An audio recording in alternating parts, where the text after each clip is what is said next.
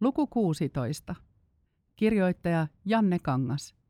Päiväkodin ja koulun rooli eroperheissä.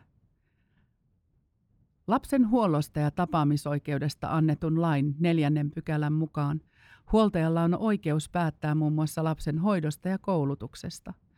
Pääsääntöisesti lapsen huoltajat vastaavat yhdessä lapsen huoltoon kuuluvista tehtävistä ja tekevät yhdessä lasta koskevat päätökset.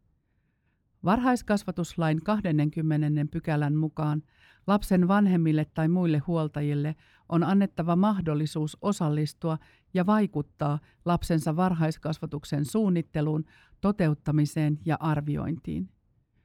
Yhteistyön muotoja varhaiskasvatuksessa ovat muun muassa varhaiskasvatussuunnitelman laatiminen, toteutumisen arviointi ja päivittäminen, varhaiskasvatuskeskustelut – erilaiset tapahtumat, juhlat ja retket, vanhempain illat tai vanhempain vartit.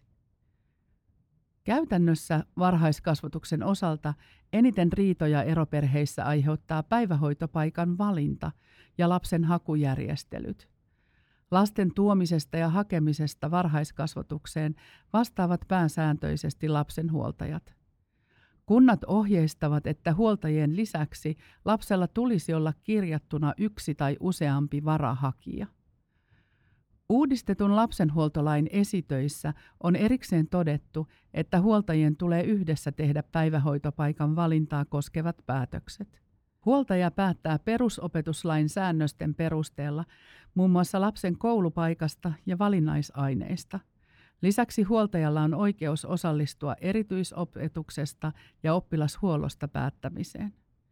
Koulun osalta suurimmat ongelmat erimielisten huoltajien osalta liittyvät koulun valintaan ja tiedon kulkuun koulun ja kodin välillä.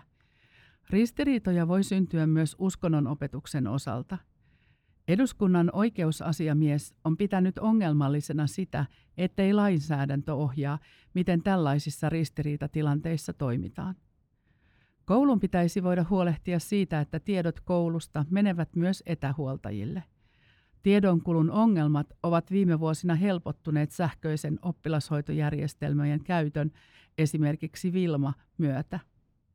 Vilma-järjestelmän avulla huoltaja voi kommunikoida opettajien kanssa sekä seurata lapsen koulumenestystä ja poissaoloja.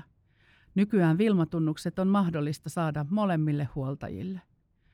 Huoltajien tulee yhdessä päättää koulun valinnasta ja muista koulutukseen liittyvistä asioista.